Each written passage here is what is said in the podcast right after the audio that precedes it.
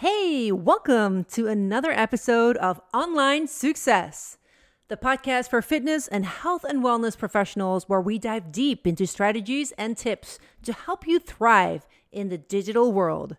I'm your host, Jill DeYoung. Today's topic may be a bit uncomfortable, but an important one to discuss. In a world where your avocado toast must be perfectly photogenic and your vacations seem like they're straight out of a travel magazine, there is a disease that's spreading faster than cat videos on Instagram, and it's very contagious. It's called comparisonitis. It's a selfie induced epidemic where people start seeing their real lives in dull tones, only express themselves in emojis, and rate their happiness by their Instagram engagement. okay, let's be real. While it is fun to peek into each other's lives and scroll through our Instagram feeds, it can also cause anxiety and stress for many.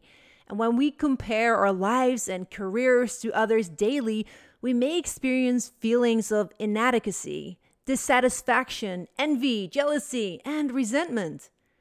I think that the insecurities that we may have can easily get triggered by seeing others having, experiencing, or achieving what we desire to have, experience, or achieve. And even though we all know that most of what we see on Instagram is a curated version of reality, and that's totally fine, people tend to share their highlights, not their everyday struggles. It doesn't stop us from comparing, right? If you're feeling down during or after scrolling on Instagram, it's time to address and reduce the comparisonitis symptoms and work on a healthier relationship with the platform. And this can be achieved with the following four strategies. Number one, clean up your Instagram feed. Very important one.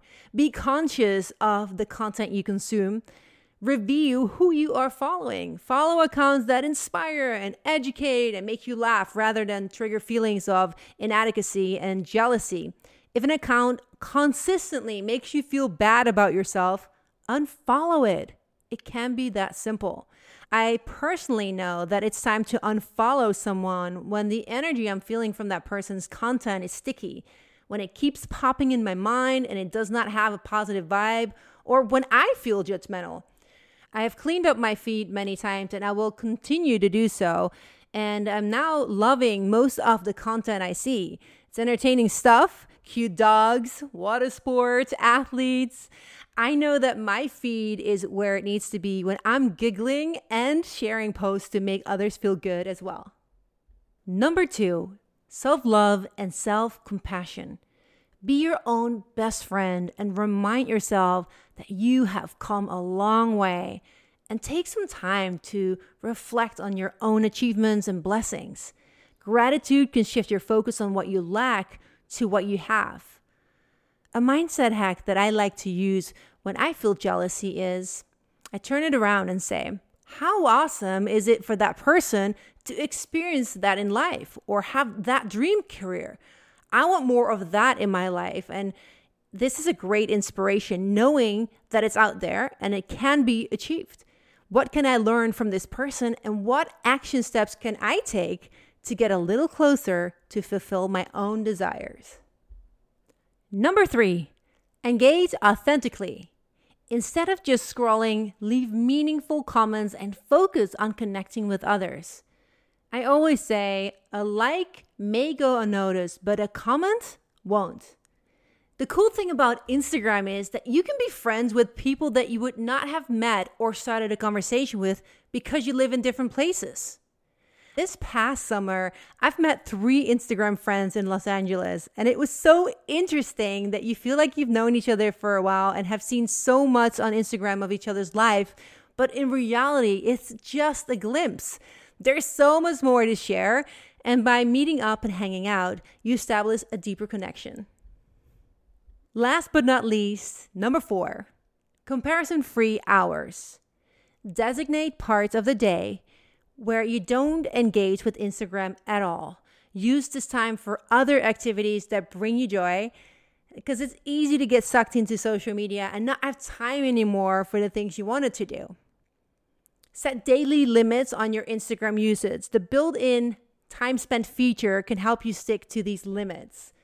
In this episode's show notes, I will leave a link that will bring you to the blog where you'll find the instructions to activate this feature.